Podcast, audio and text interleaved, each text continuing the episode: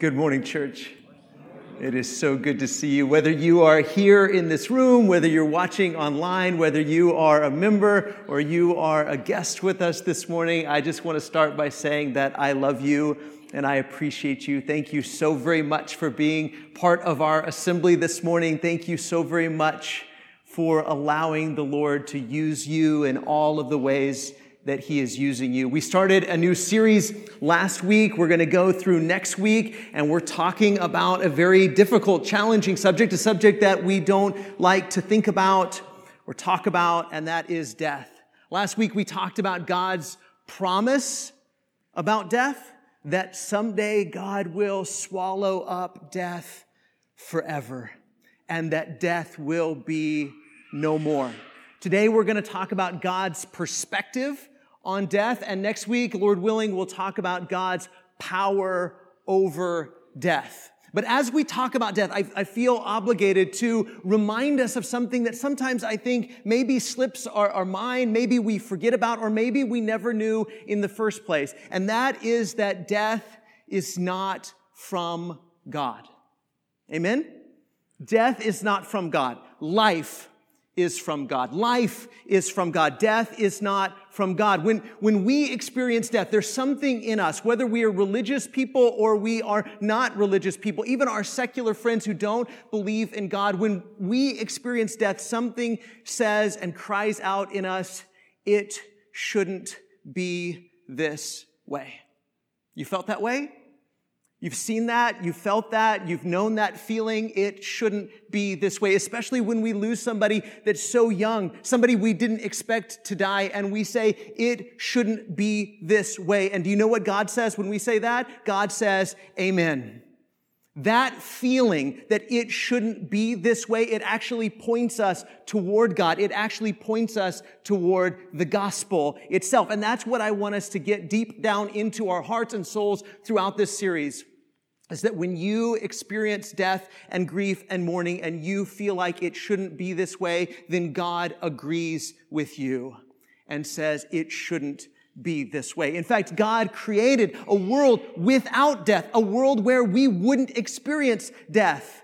And do you know what human beings did? We know what human beings did, don't we? We rebelled against our creator. And when humanity, when Adam and Eve rebelled against our creator, then pain and death became a regular part of the human experience.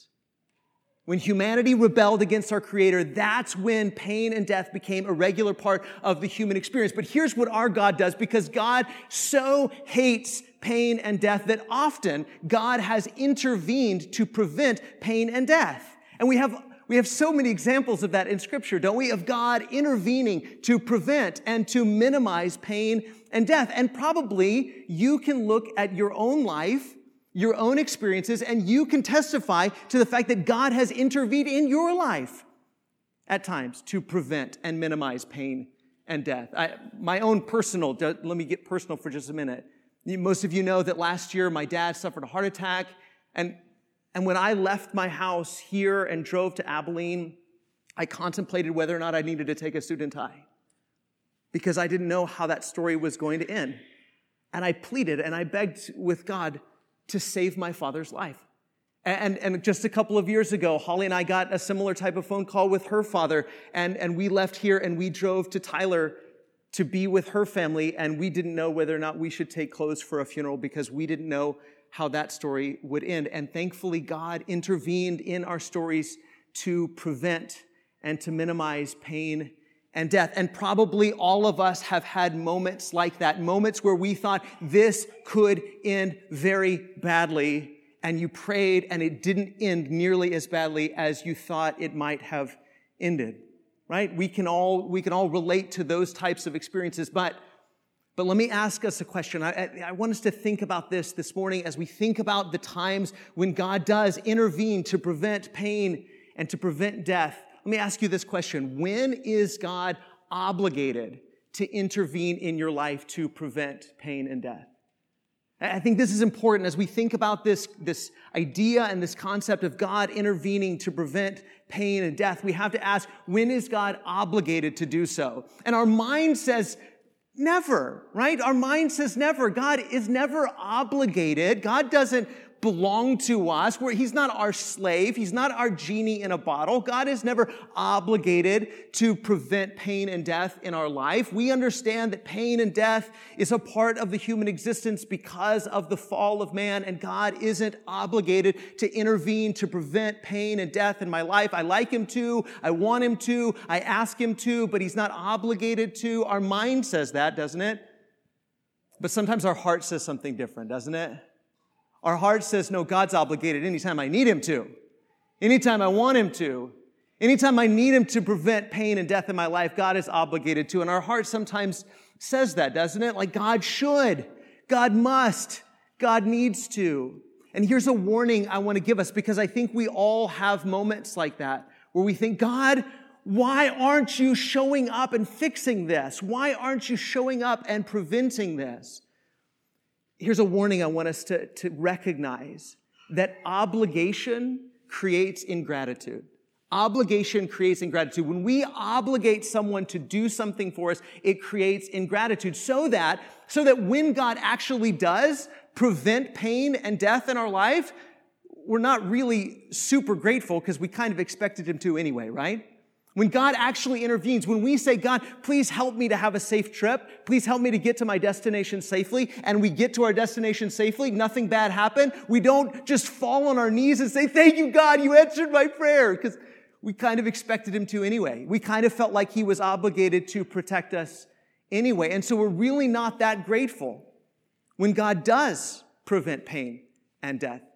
And then when he doesn't prevent pain and death, when God doesn't intervene, then we're, we're upset, aren't we? We're upset and we say, Why didn't you? Why didn't you? You did all of these other times. You did under all of these other circumstances, or you did for all of these other people. Why not this time? See, that's what happens when we obligate God in our heart to, to show up and to do something. When we obligate God to prevent pain and to prevent death. And, and that, that sort of obligation creating ingratitude, that happens in other relationships too, doesn't it? Like when we go, if you go out to eat at a restaurant and you ask your waiter for food and they, they bring it to you, you don't fall on your knees and thank them for their generosity, do you? Because they were obligated to, right? They had to. They're, they're, you're not really that grateful for them doing what they're obligated to do. Now, if they don't show up with your food, you're a little upset, right? Because you were obligated to do that. And that's exactly how we tend to treat God. We feel like God is obligated to show up in our life, obligated to prevent pain, obligated to prevent dying. And so when He does, and we have a safe trip, or we get better, or this doesn't happen the way that it could have happened, we're really not all that grateful. But when God doesn't intervene to prevent pain and death, we're kind of upset because we expected him to do that. We felt like he was obligated to do that. So let me ask you another question. Let me ask you this. What might happen? What might happen if you emotionally released God from any obligation to prevent pain and even death? What might happen in your heart? What might happen in your life? What might happen in your relationships?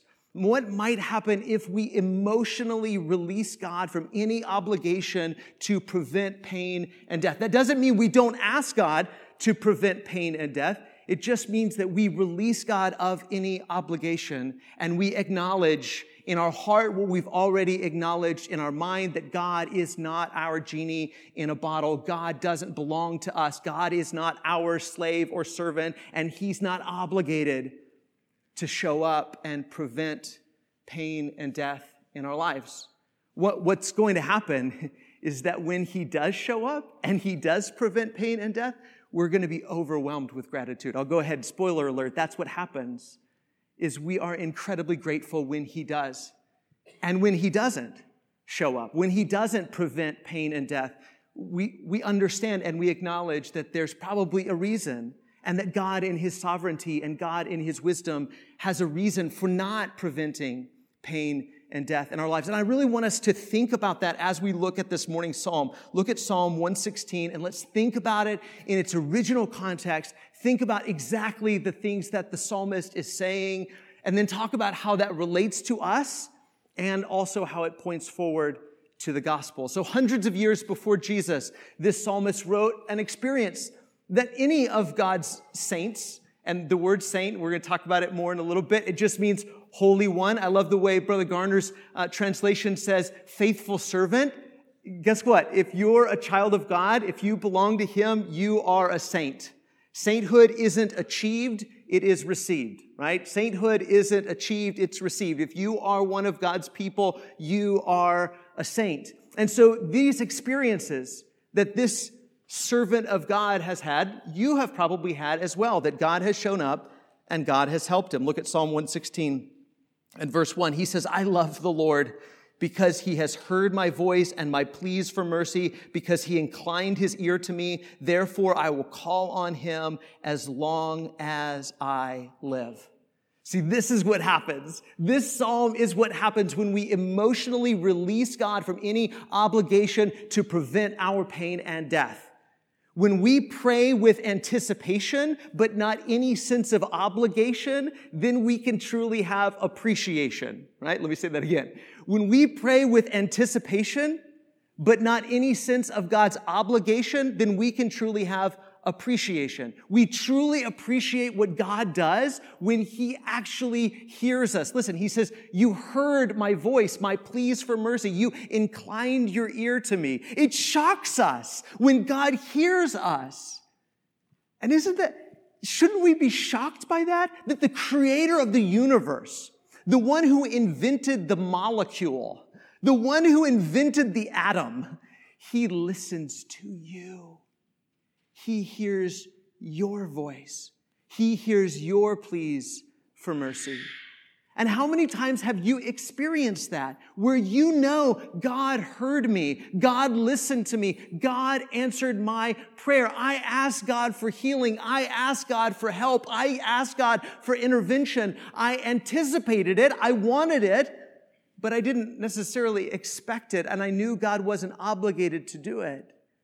And so then you're just overwhelmed with this sense of appreciation that you weren't obligated to show up. You weren't obligated to listen to me. You weren't obligated to hear me, and you did anyway. You listened to me and you helped me. You delivered me. You, you inclined your ear to my voice. How many times has God done that for you? And the, here's the, here's the, the, the spoiler, the, the truth is you don't even know, right? I don't even know how many times God has done that for me, right? I, I, on the way here this morning, I could have died in a car accident and I didn't. How do I know that God didn't intervene to prevent my pain and death this morning, today? Countless times every single day, God may be intervening in your life, answering your prayers. And when we pray with anticipation, but not a sense of God's obligation, then we can truly have this kind of appreciation where we say, oh, I can't believe it. The creator of the universe heard me. The creator of the universe listened to me. The creator of the universe intervened in my life to help me. And when we release God from any obligation to intervene, and then he does anyway, then we are truly appreciative. Look at verse 3. Now, of course, the psalmist is talking about some specific event in his life. He says, The snares of death encompassed me, the pangs of Sheol, and Sheol is the, the realm of the dead. The pangs of Sheol laid hold on me. I suffered distress and anguish. Then I called on the name of the Lord. Oh Lord, I pray, deliver my soul. Gracious is the Lord and righteous. Our God is merciful. The Lord preserves the simple. When I was brought low, he saved me. He saved me. And obviously, it's just a beautiful, poetic way of describing how the psalmist was about to die. I thought I was going to die. I was right in the grip of death, and you rescued me, and I didn't die. You prevented me from dying. And, and if we would understand that most of the time the Bible talks about salvation, sometimes we get salvation and make it this really deep, complicated, complex theological idea. Most of the time, the Bible talks about God saving us. It's as simple as this, isn't it? It's as simple as this. And if we would understand this in the Old Testament, we would probably better understand it in the New Testament. But notice that the salvation that God gives to the psalmist is based on God's character and not the psalmist's character. Right? Look what he says. He says that God is gracious and righteous and merciful. And what does he say about himself? That I'm just simple. I'm just simple and I'm just brought low and I was in need and you rescued me. See, that's what salvation is. Salvation is based on God's character, not yours. Salvation is based on God's character, not yours. So, all of those times that God has heard you and God has answered you and God has intervened in your life and prevented or minimized pain and suffering and death, He did it because that's who He is. Because He is gracious, because He is righteous, because He's merciful. He wasn't obligated ever, ever to do that. He wasn't obligated to help you ever. He wasn't obligated to prevent you from dying ever or prevent your loved ones from dying ever. He wasn't obligated to heal you or protect you or save you or deliver you.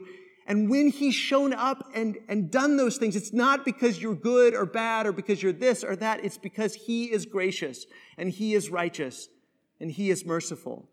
And the psalmist acknowledges that because this is who you are. You listened to me. You heard me. You showed up. I was going to die and I didn't because of who you are. Look at verse seven. He says, return, O my soul, to your rest. I can rest again. I can rest again because of what God has done. For the Lord has dealt bountifully with you. For you have delivered my soul from death, my eyes from tears, my feet from stumbling. I will walk before the Lord in the land of the living. Now, again, in the land of the living, this, this whole psalm is about how the psalmist could have died, maybe should have died, but didn't die, and that God prevented him from dying. And so he says, Now, oh, my anxiety is gone, my worry is gone. God, you rescued me, you showed up, you delivered me, you helped me. And again, when we don't expect God, to do that, when we don't obligate God in our heart to do that, and He does, then we can have this kind of gratitude. He says, verse 10, I believed even when I spoke, I am greatly afflicted. I said in my alarm, all mankind are liars. Here's something maybe we need to acknowledge that belief and grief are not mutually exclusive. Belief and grief are not mutually exclusive. He says, I believed even when I said, I'm greatly afflicted. All mankind are liars. They're out to get me. Even when I said it, even when I cried out, even when I acknowledged I am greatly afflicted, I believed. I believed. Belief and grief are not mutually exclusive. Being a believer doesn't mean that you won't have times of affliction. Being a believer doesn't mean you won't have times of pain. Being a believer doesn't mean you won't have times of grief. Being a believer doesn't mean you won't have times where you are going through these things and acknowledging those things, acknowledging, I'm greatly afflicted. This hurts. This stinks. I shouldn't have to be going through this. I don't know why life is this way. It doesn't mean that you're not a believer. It just means that if you're going to be delivered and if, if somebody's going to intervene and help you, who's it going to be? It's going to be the Lord if I'm going to be helped, if I'm going to be saved, if this situation is going to get better in any way, shape, or form, however God does it, however He intervenes, in whatever way He works, and whatever He uses, whatever tool or whatever person or whatever means or whatever method God intervenes, if I'm helped, it's because the Lord is going to help me. He's not obligated to, but I believe He can, and I believe He might. Look at verse 12. He says, What shall I render to the Lord? For all his benefits to me. I will lift up the cup of salvation and call on the name of the Lord. I will pay my vows to the Lord in the presence of all his people. See, God's unobligated generosity evokes this kind of gratitude and devotion. If we really let go in our hearts of God's obligation to intervene and help us, then we would ask questions like this What can I give to God for all the benefits He's given to me?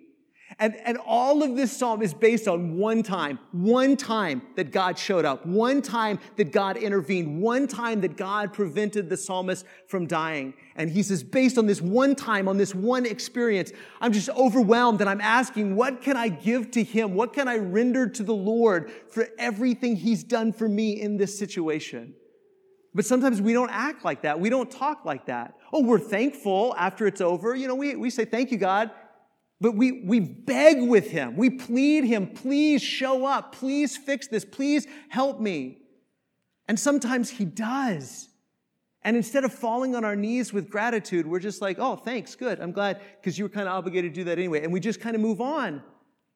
But the psalmist says, no, my mind is blown. I am overwhelmed that you would listen to me, that you helped me at all.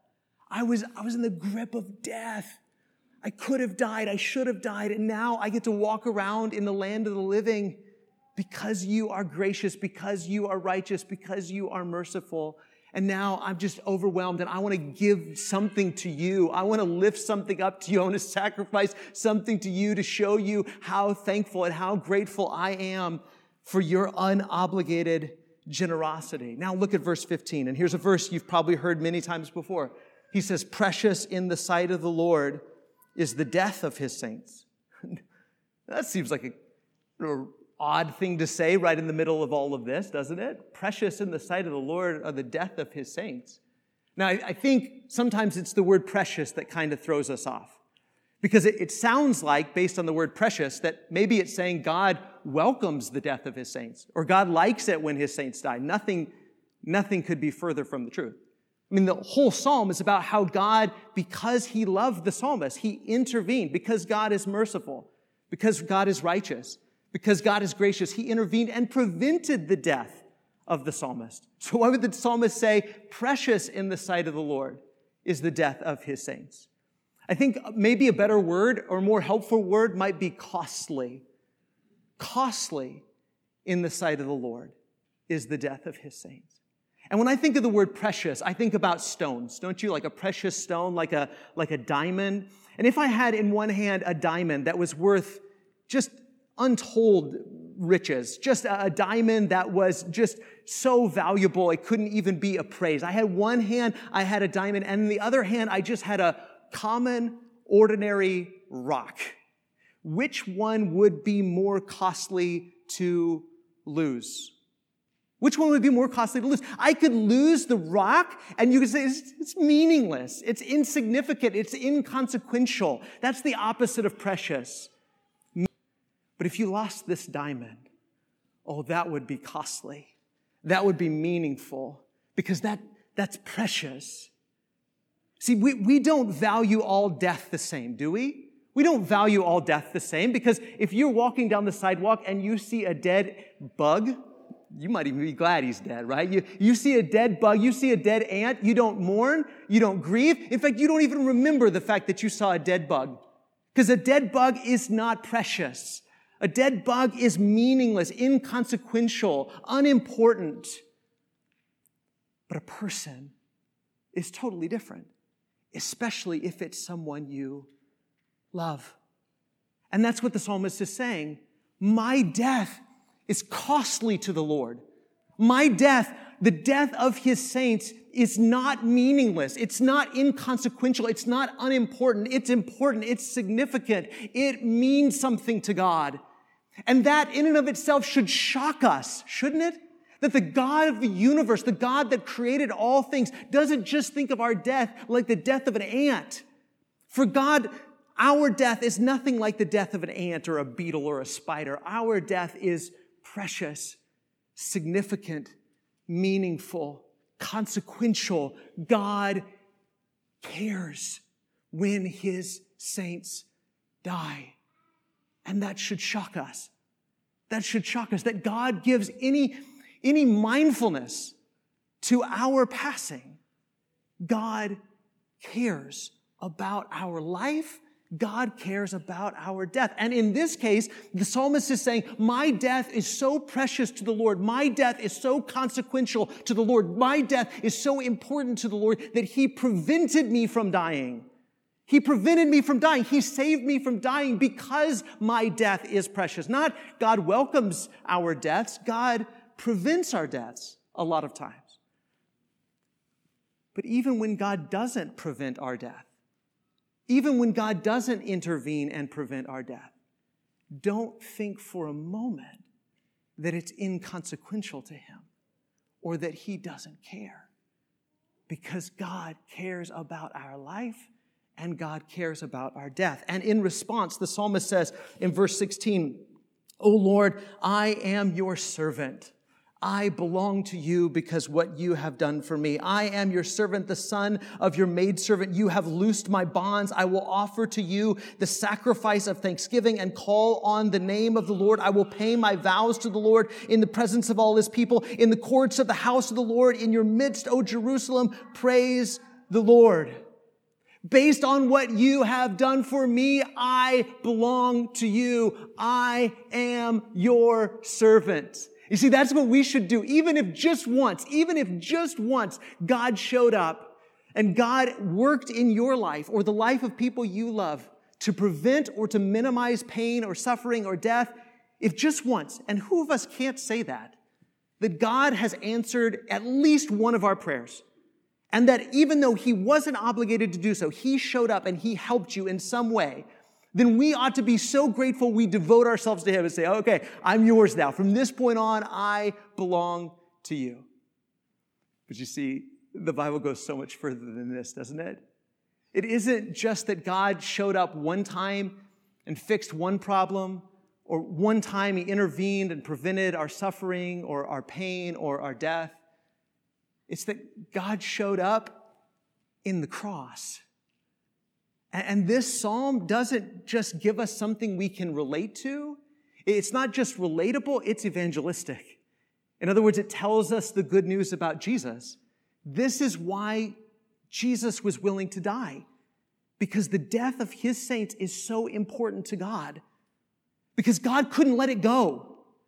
God couldn't let it go. That over and over and over again, his saints suffered death. His saints were, were drugged down to the grave by death. And God couldn't just say, well, no big deal. That's inconsequential to me. I don't mind. I don't care. Who are they to me? God didn't say that.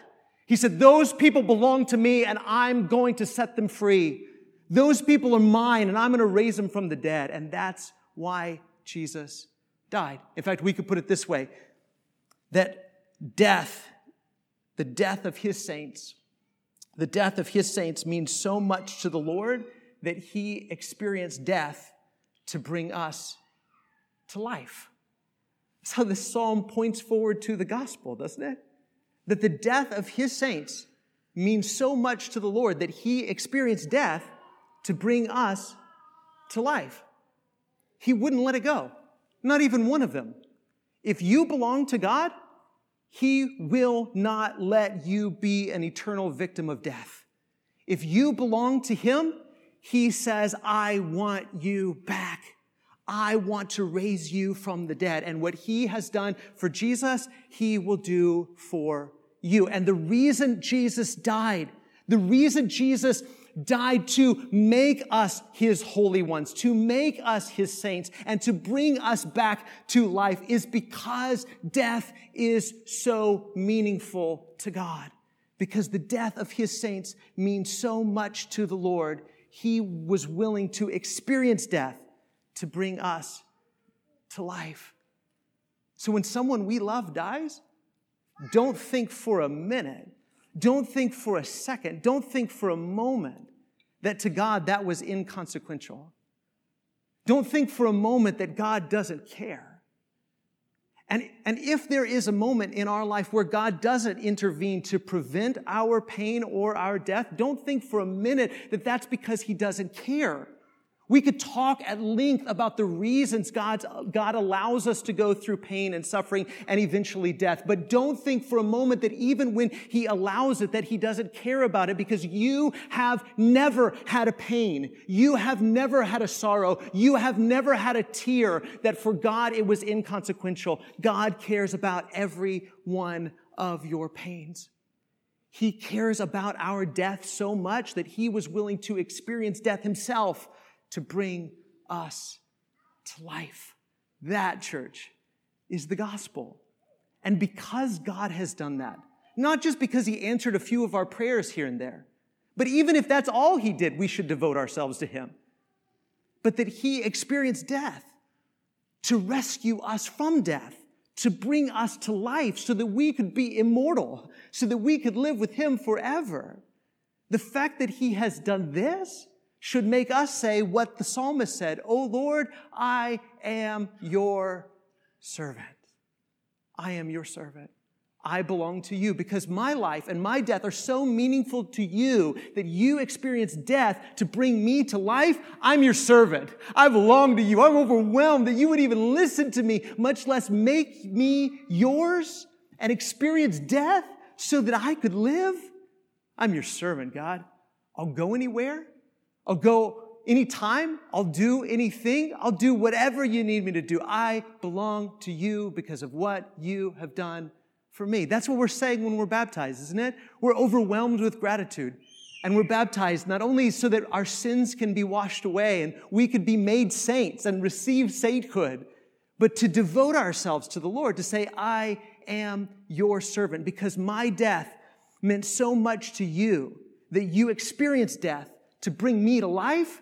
I now devote my life to you for now and for eternity. And I know I know that as we walk through this life, we suffer grief and pain and sorrow, and we can call out, I am greatly afflicted, and this hurts. But don't think for a minute that your pain is inconsequential to God because your pain and your sorrow and your grief, your life and your death are precious to the Lord, and He has done, is doing, and will do countless things so that you know just how precious you are to the Lord. And, church, if we can help you in any way this morning, whether to put Jesus on in baptism or pray for you or encourage you, our shepherds would love to visit with you at the information desk as together we stand and sing this song.